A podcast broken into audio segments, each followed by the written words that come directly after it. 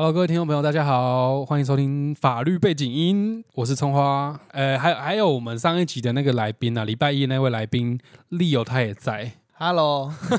操其实 Leo 就是还在，对，继续录。就是我们刚刚其实录了太大一串法律生活的内容，所以想要干脆就直接独立一集好了。太划算了，太划算了。直接再赚一集法律的内容。那当然也是会做这个的目的，也是希望说让大家能够从生活中去了解更多的法律常识啊，或者知识。对我自己的私利呢，是我可以在讲述的过程中，能够再去思考、复习、融会贯通。因为其实，其实，在上上学期我是学民法跟刑法，那这学期是学民事诉讼法跟刑事诉讼法。那这四个呃四个法科之间其实也是环环相扣，而且都是其实都是有关联性的啦。所以有些在讲话过程中会不断的在脑内去思考，融会贯通。好，那我们今天这一集的法律背景音。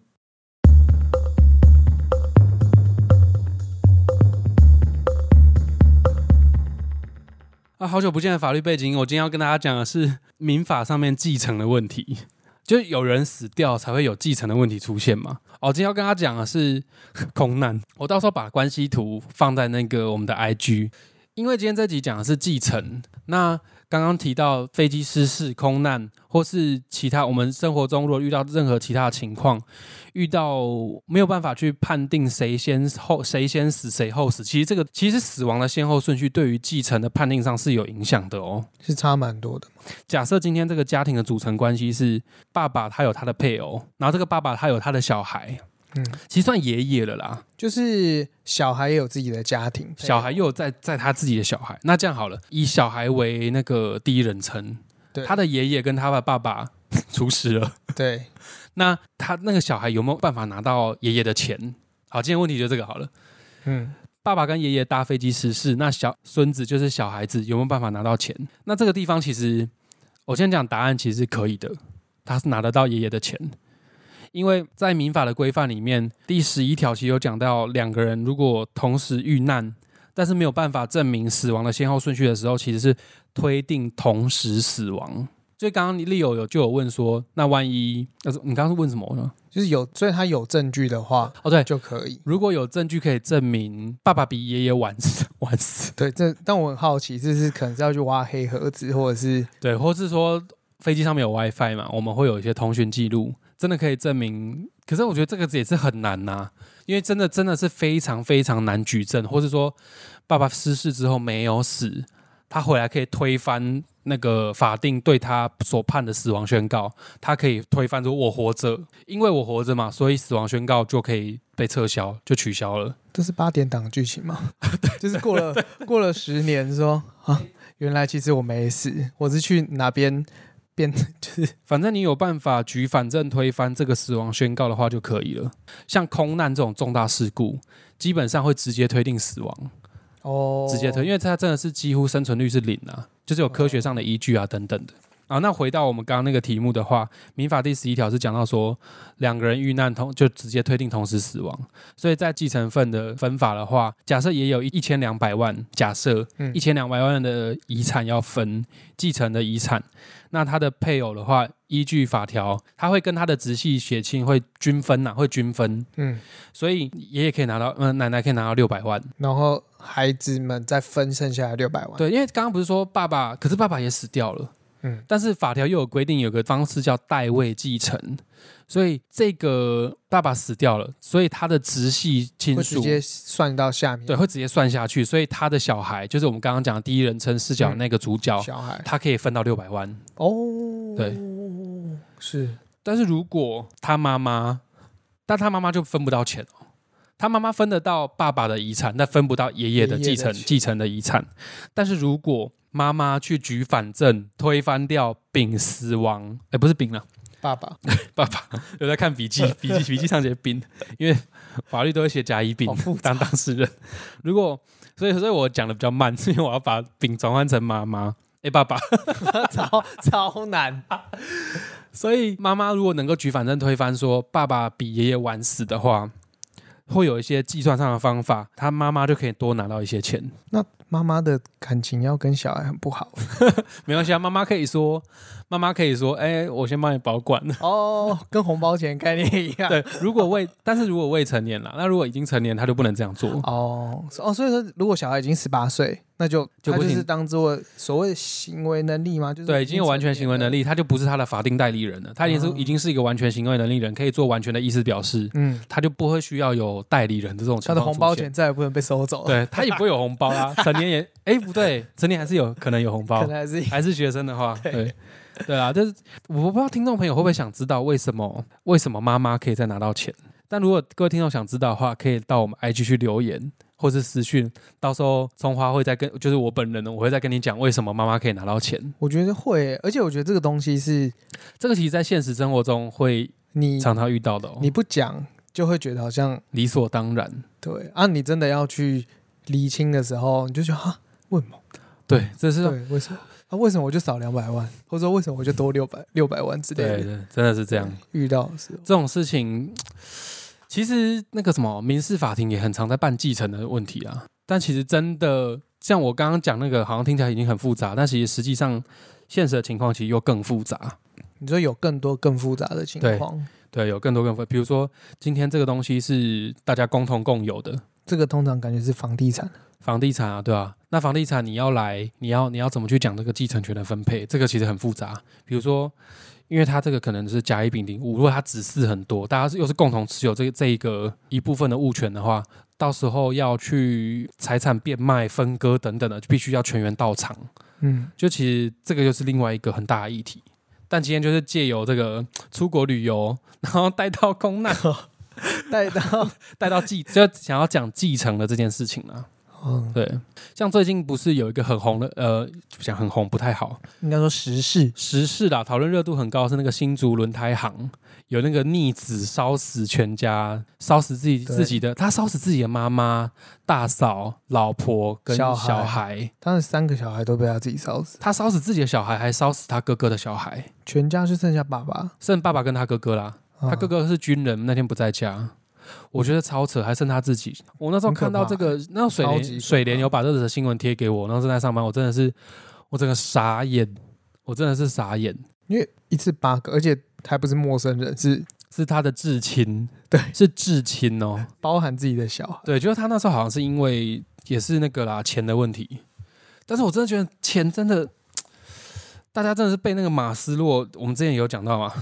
好像七十八集有讲到那个马斯洛的问题，大家真的是被这个禁锢禁了很久、欸，马斯洛禁锢，对啊，就那个需求瘦身啊，大家都被最后一层的那个价值观绑架了，嗯，就真的没有什么事情真的非得这样子不可、欸，有必要杀死烧死自己全家人吗？就他这样最后要后悔到什么时候？我不知道，搞不好他女朋友后悔，嗯，我不晓得，因为人我不知道人的心里到底在想什么，我不晓得这最后会怎么判啊。但我好像，但我刚刚有问你，就是他保证是不可能得到他们家的，不行，他不能不可能继承对对就算他爸爸家财万贯，因为呃民法也是这个也是民法，因为跟继承有关是民法嘛。民法第一一千一百四十五条，其实这边有规范一些继承权丧失的一些事由。那在这里面，在第一项的第一款里面就有讲，如果我故意致继承人或因继承人于死，这个其实是他会被剥夺他的继承权。反正法条有明文规定说，我今天是用不当手段目的去杀死，就是利害关系人啊，嗯，因为我杀死他，所以我可能会获得利益嘛。法条有禁止这件事情的存在，嗯，所以像那个新竹这个案子，他可能就会因为他杀死了。这个其实算是我我自己觉得他有主观故意的杀了，这个算杀人，我自己觉得啦。嗯嗯嗯，这样算谋杀，有没有谋不知道，我自己觉得是要应该要被杀人罪起诉了。那当然还有放火啊，放火罪也是啊，放火罪是公共危险嘛。哦，这还其实还有，就我有看到一篇新闻写说什么以过失致死罪侦办，我觉得那应该不太可能。因为我看新闻，他现在是在说，哦，他那时候只是拿着打火机想要吓吓，他那时候好像在跟他爸吵架，那一定是辩，可能对会有辩护律师之后会以这个方式去做他辩护，就是有可能，我觉得我觉得是有可能的哦，哦，会有过，失致死，因为过失致死跟杀人罪就是过失致死就比较是不一样。对，杀人罪是十年以上起跳，嗯，杀人罪是十年以上，然后最最终是死刑啊。可是，嗯、我想问一个法律常识的问题，嗯，就是像现在大家应该都觉得他罪孽深重，嗯，因为他杀了八个自己的家人，还不是路人啊怎么会有律师想要帮他辩护？人权律师哦，哦你说怎么会有人想帮他辩护哦？想赚钱的人就是谁谁要帮他辩护？哦，如果都没有人要帮他辩护的话，法院会有公社辩护人。哦，就是这个是以人权的角度考量，因为就算他真的罪大恶极，对可是这个也是建立在我们知道我们假设的情境之下，对因为它其实有可能不是这样子。就算这个可能性只有一趴，或者零点一趴，或零点零一千分之一万分之一，它还是有这个可能性存在嘛？反正法律之下就尽量讲到每个人权都是平等的，恶人也有他的人权，在法律的思维是这样，但虽然虽然一般的民众是完全没有办法理解这样啦，所以我们去看那个赖下面留言超可怕，都会下面都会很凶的留言，都说这种人就是死死啊，去死死好了，但是还会还会下面还会留言，还会说什么啊，台湾的恐龙法官最后一定是对对对判他精神异常什么鬼的，嗯就会有一些大家可能没有这么了解整个法律的生态，会做出一些比较不理性的发言。但是其实，呃，其实我自己还在适应中，因为有时候像这种案件，我会想说，天哪，这种人就是应该判死，或是说嗯，就是应该要无期徒刑，而且不得假释，让他就关在监狱里面永远关到死。对，嗯可是做刑事真的是刑事的专家们，或是有研究刑事的一些学者等等，或是法律工作者，他们的角度或态度，可能还是会基于，也是会有一些人权啊、人道考量在里面。但这个就是我还在适应的地方，因为就我还我还在适应跟理解。我自己会觉得很冲突的是，因为两个状况，一个状况是我今天是一个坏蛋，但是我超有钱，我可以雇律师帮我讲话，这个是大家都知道，因为对电影里面常这种这种这个是事实，对。可是如果像你刚刚谈到公社辩护人，嗯然后可能帮一个罪大恶极，你说他可能没有钱，对。请到什么王牌大律师，，对，或者然一，个坏律师之类，也这种说坏律师吧，就是电影里面会看到的那种。为钱做事的，有可能、啊，有可能是为了钱，他不挑案，他就是只要赚这个诉讼费就好。对，那也有可能是真的没有人要帮他辩的话，或是说他真的没有钱请律师，会有法服哦，法律辅助会，嘛，然后会有排班的自工律师，哦，自工啊不是律师，会有排班的律师，那他们那个好像也有钱赚啊，嗯也是会有钱，但是但他们或是有公社的，还有还有我刚刚提到的公社辩护人，因为公社辩护人其实都是帮那些重大刑案的人辩护，但他们的心里面不会很挣扎，就是嗯。如果是我啦，我心里面我看着他们想说，你就是罪大恶极的家伙，就是看证据吧，哦就是才直接看证据说话。那如果证据百分之百，最如果真的是罪证确凿的话，那就是尽量在这整个司法侦办的程序里面，如果假设是以辩护人心态的话，公社辩护人心态，就是在这整个司法的程序里面，呃，不要让他的应受权益受到剥夺。他的工作可能哦可能会变，其实我不知道，所以我不敢讲得太果果断。，嗯嗯但是我猜想应该就是这样。但但是如果他真的是要被判重大的刑刑责的话，刑罚，那他还是要去接受他自己应应受的司法审判。但他辩护的时候，他就是还是会尽力其实辩护话哦其实我这个我不知道，哦其实我不知道辩护到底是不是对啊，以脱罪为为最高原则，其实其实不一定。我还没有涉入到这么深，所以我觉得这个这一题我没有办法回答的太完整。感觉要去听看什么法律的连续对。剧之类因为其实像我现在刑事诉讼法老师，他以前就是公社辩护人，嗯，他就会分享以前他在法院帮那些重大刑犯辩护的时候，但他他分享的某个片段是，因为有些他那个年代常会有那个检警乱判乱办案，哦，所以会有一嗯些非法的证据啊、非法的流程或手段。那你的手段不合法，你的证据就不合法，你就不能依这个证据去判他罪。哦，因为那是可能是假的，呃，或者是就算是真的，就算是真的，程序不合法就是不合法。这个也是嗯，一般民众很难去想象和接受的一件事情啊！这哇，今天是怎样？上次找杨世庆录音，最后也是来个法律 法律大百科。水很深啊，对，上次在讲那个，上次在讲制裁不是，上次在讲杨世信是问我那个买早餐的那个契约，买卖契哦约。对对对 买卖契约跟租赁的契约在乎不履行，然后这一集在讲刑事。原本你们那个你们的共同点是那个加重诽谤，哦有点像是这样子。之前你们遇到的事情吗？你跟对杨世信都有遇到。对，这个是我帮我们下一次可以讲这个，哦，我觉得这是一个很好的题目，对，下次讲这个，因为你们也是遇到很多这种状况也。是蛮就今，天给我讲问了一堆刑事案件，那也是刚好我最近也在学习的东西，嗯，对啊。哎，刚刚讲到哪？哦，证据跟那个啦，这在讲证据的东西。程序不正义，对，程序不合法，你那个证据就不能用。嗯，那你既然证据已经不合法了，就我刚刚是说，很多民众没有办法理解这样的思想。但如果你反过来想啊，假设你允许反面，你允许非法证据存在的话，那会造成一件事情是，我可以去呃刑求逼供。以前最多最常发生的冤案，都是警察逼出来的，严刑拷，可能严刑拷打，或是精神虐待，或是灌你水不让你上厕所等等各种虐待方式，去逼你说出可能非事实的自白。那这就是用非法的程序获得的证据嘛？自白也是一个证据啊。嗯，那这样子的话，如果假设大家允许非法证据的存在的话，那会让这种严刑逼供、刑求的方式，会大家也会允许刑求的方式存在。但这件事情其实是非常违违反人权且而且不人道的。嗯，对，如果我今天做了什么错事，像那个以前的那个宫廷剧啊，都是都是抓去慎刑司啊，对，严刑拷，打，什么事情都打了50板再说。对啊，不是你做的事情，你你最最后也会承认是你做的。但这个是不是其实常常会在一个模糊地带？因为我我其实有听过，就是你现在虽然不能用板子打人，嗯或者说你也不能拿针刺人家的那个指甲缝，可是你可以不要让他睡觉哦。如果是这样的话，其实，在警察侦讯，其实也嗯后来啦，也有慢慢有修法去尽量去弥平这些灰灰色地灰色地带。哦，就例如说，像时间有限，那个侦讯的时间有限制，嗯，那他的手段也有限制。比如说时间的话，比如说日出到日落是你可以侦讯的期间，然后手段的话，检察官要去证明我没有逼供、严刑逼供，我没我没有刑求。以前是要被害人、被告，以不是被害人，以前是要被告或者说被侦讯的人啊，嫌疑人，因为其实他还没被起诉，不能说他是被告了。哦这这是嫌疑人，以前是要他去举证说，哎啊，以前是要他去举证他没有被刑求，可是这种事情他要怎么举证？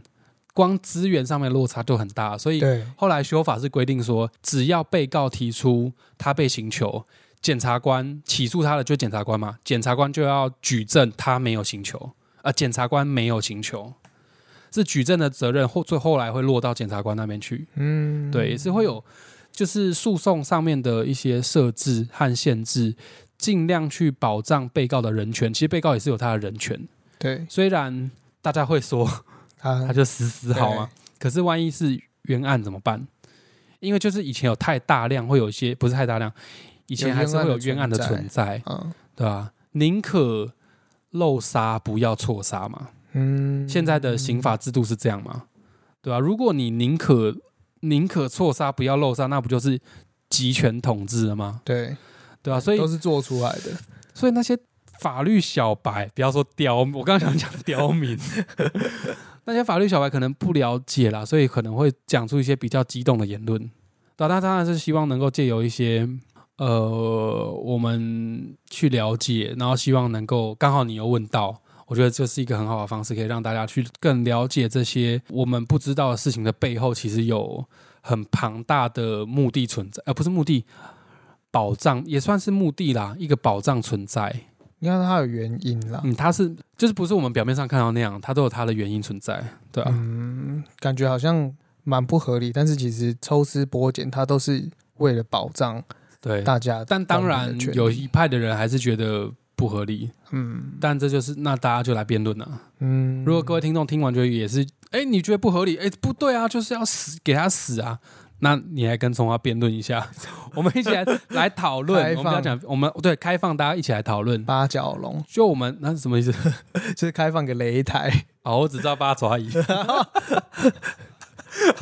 好啦，突然开车没有？我觉得就大家理性的讨论，我觉得都很好。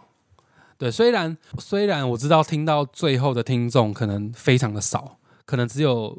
我不我不确定连有没有五趴哦，嗯我不知道有没有五趴的人有听到最后。但如果大家真的听到最后，我真的第一个也是跟大家说，也是很感谢大家。能够听到这边。然后如果有什么想法的话，就是也可以欢迎到 Apple Podcast 给我们五星的留言评价、或者去 IG 最强背景音也可以联络我们。然后最近我们上架 Mixer Box，它也可以给评价和留言。在这些各种的社群平台和上架的管道，其实都可以来跟我们最强背景音互动。那也希望我最近呃，其实法律背景音我也开了多久啦、也开了几个月了，应该有十几集法律背景音的内容了。法律背景音它其实不是完整的一集法律内容啊，它都是在每一集的背后算一个后。小单元，对，只是不知道为什么杨世庆跟你这一集的法律背景音都可以自己独立切出来这一集耶，只能说含金量越来越高了。还是我把它切出来，这一集变成独立的一集好？好像也可以，好像可以独立单元，啊、这一次我觉得应该要把它切出来，不然有点太当多。当坐飞机遇到空难，超可超级地狱的标题。从继承谈到刑法人权的非法证据和刚刚讲到那什么非法证据跟刑求刑求对对，的合理性、合法性，好像可以耶。这个论文标题耶哦，它这论文很多人一定很多人做啊，很多应该人做。超多。嗯好啦，今天谢谢那个呼吁猫的 Leo 来跟我们聊这么多。其实好啊，不然就把它切成两集好了 好像也不错。啊。好，可以把它切成两集，因为不然每次都放在那个节目的背后，大家都没有真的完整的不听听到？这一集的法律知识。对，哦，因为其实它真的是一个下降坡道，收听的完整度、收听完整率，好像是一开始听听听听，然后就很多人都中断，没听没听没听没听。哦是哦，我听啊我一定就是会把整集放完呢。就譬如说我中断，嗯譬如说从四十分那边中断去洗澡，嗯啊洗完我一定就是还是我一定要我有一个那个叫什么强迫症，嗯，就是那个一定要条跑完那个条一定要给我跑完，就算我没有听完，对但他要跑完。有点像这样子啊。对，其实现在有一个，还有我另外有个困扰是那个，我是因为我是用 First Story 平台上架，他他现在把收听数把它改成只有不重复下载，他把那个收听归户去算了，你知道吗？哦，就是，但是我觉得其实重复下载也很重要、欸，为什么？我才知道说，比如说一个听众他收听我们的节目，他听了五遍，跟他听一遍对我的意义不一样、欸，哦，重复对啊，像我我很喜欢唐启阳的频道，对，我会去学习他的一些占星知识。像你嗯刚刚说，你想要重新再去读设计嘛？嗯那边我刚刚其实很想讲说，哦，我觉得你可能是我我不确定你的那个星盘呐、等一下可以帮你看一下。哦，就我觉得你可能哦是土星逆行人啊土星或者是对你有可能是土星逆行。我是土逆，土逆他会就想要一件事情，他想要绕一圈，他会跟别人，他想要绕一圈，从头好好再做一遍。就是说都是要从头做起的意思。对，因为我也是土逆人，然后唐启阳也是土逆人，哦，就我会我会去就是土逆的特点是不是？特点之一。所以你刚刚一讲到这个，我就想哦，你有可能是土逆人哦，那怎么好？可以等下帮你看来看一下，就不是。可以可以我，先假装是啦，对，所以我会很想要知道不重复下载率啊，对啊，蛮有趣的。嗯，好，刚刚提到很多管道可以跟我们联络，或是说对呼吁猫有兴趣，都可以去我们的资讯栏去看。如果法律背景音这一集是猜到礼拜四上架的话，哎、其实已经六月二十四号嘞，所以你那个活动已经结束了。没关系，我们还是有早鸟价，而且我们的那个我们的这个预购专案会一直延续到一直延续到七月七月嘛，对我记得到七月，大家真的要去看一下。我觉得是做工非常精致，而且非常疗愈，重点是有开运。对，想要好运的不要错过了。对，之后因为他们现在还在那个赶工阶段吧，呃，对，我们会在泽泽专案结束之后进行生产，啊、嗯，对才知道要做多少分。对，但是是确定会做的，嗯嗯，大家不用怕跑票对，不用 不用怕最后跑路，不不会，不会到时候跑路的话，钱又付出去，就可以有一些民事球场的问题。民事的部分，刑事也有，搞不好有诈欺哦，哦，好，搞不好有诈欺哦不会不会，我们是，不能诚心商不能找我，你知道？道吗？因为我我不能那个，哦，对，嗯，这个我还没有，我还没有执照，这其实法律有规定。到我到时候会有公哎社辩护人来帮我。不会不会，也不会有人帮你，因为会有公社辩护是重大刑案，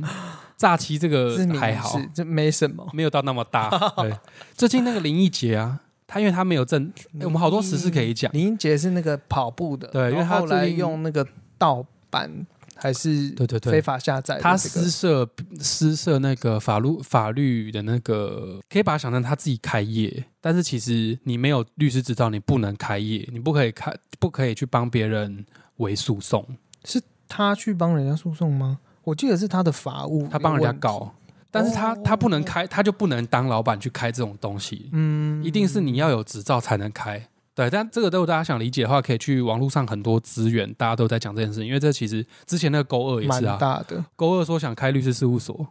然后就跟勾二就是小屁屁算了孩，屁，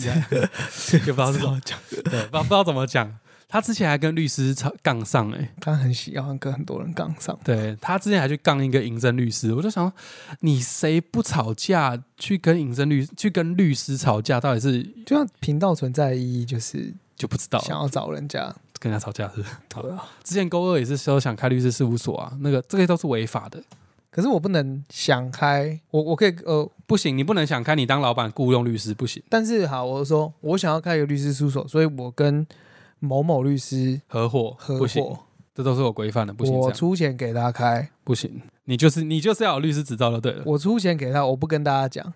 所以那个律师背后的钱是我的。路上其实现在很多人这样啊，糟糕，不小心讲了一个公开的秘密。其实很多送这种送棍很多的、啊，用这种方式帮别人为诉讼，然后从中赚取不当利益。啊，很多哦，呃，有了，但有没有到很多，我不敢乱讲，但是是哦有，现在还是有。所以大家外面找律师，真的要去上网去查一下，他到底是不是真的有律师执照。嗯，嗯，你不要到时候被骗，因为通常这种钱还收比较多，对啊，好可怕，嗯，大家哦，今天这一集法律知识也太多了吧？含金量太高，注意了。可是大家好像吸收程不是程度，大家吸 接受度没有到那么高，没关系，慢慢来，慢慢来。可以，有一天会，对我们就是希望有一天可以用那种老鼠会的方式 扩散出去，我们就是一集法律知识，一集英国美食。我有尽量尽量把那个法律背景再生活一点啊，但是有时候真的还是不想讲到一些很硬的东西，因为今天那个今天还是有点小硬。但还是有带到时事去讲里面的一些法律的观点，可能用时事会比较不硬吧。对啦，像那个继承，继承其实也是大家都会遇到的事情。对，然后还有那个杀人，轮胎放行这个，因为大家就刚好最近太，大，这个爆太大对。好了，希望大家真的有些收获了。那也谢谢大家，就是一直有在一直收听，我只对有有收听的人对你们表达感谢，超针对。就是就是谢谢大家的收听。那也欢迎大家把我们的频道分享出去，让大家更多人能够认识最强背景音这个频道和法律背景音这个小单元。好啦，那今天也谢谢 Leo。我们在看，我在看把哪个上次那个另外一位你的另外一位伙伴设计师伙伴来录音的那个广告词，我再放到结尾好了，大家可以听一下。可爱的，我对，大家推荐大。家重复播放，对，就整集重复播放，只还是只播放那一段，都要都要都都要都要，然后还要分享出去嘛。对，除了让大家认识最强背景，也认也让大家认识一下神奇香氛护孕猫，希望也可以，哎，希望你能够让这个让本节目沾沾喜气，真的能够招呼好运。可以，真的是对。让大家香香又发发，我之后录音真的要都要带着他们，一定的啊对，，就是就放在那个，就其实就是放在桌上，对。那这样子，我就希望我的那个录音能够接到更多有商业价值的录音案。或者是更多，就应该是说，就是它让呼吁猫让你招呼更多的听众或是合作朋友，你想要的东西。赞。好，最后最后，我们来听一下呼吁猫的广告，下集见啦，拜拜。拜拜。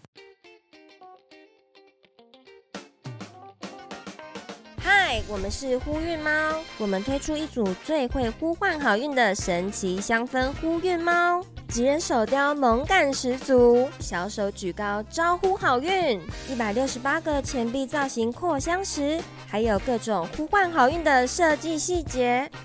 芳疗师古法秘制调配招财油，以招财之油、岩兰草为基底，调制时加入黄水晶增强能量。大天使音叉净化磁场，调整精油配方更适合现代生活空间。不止香，还要让你发，就让呼吁猫为你带来好运吧！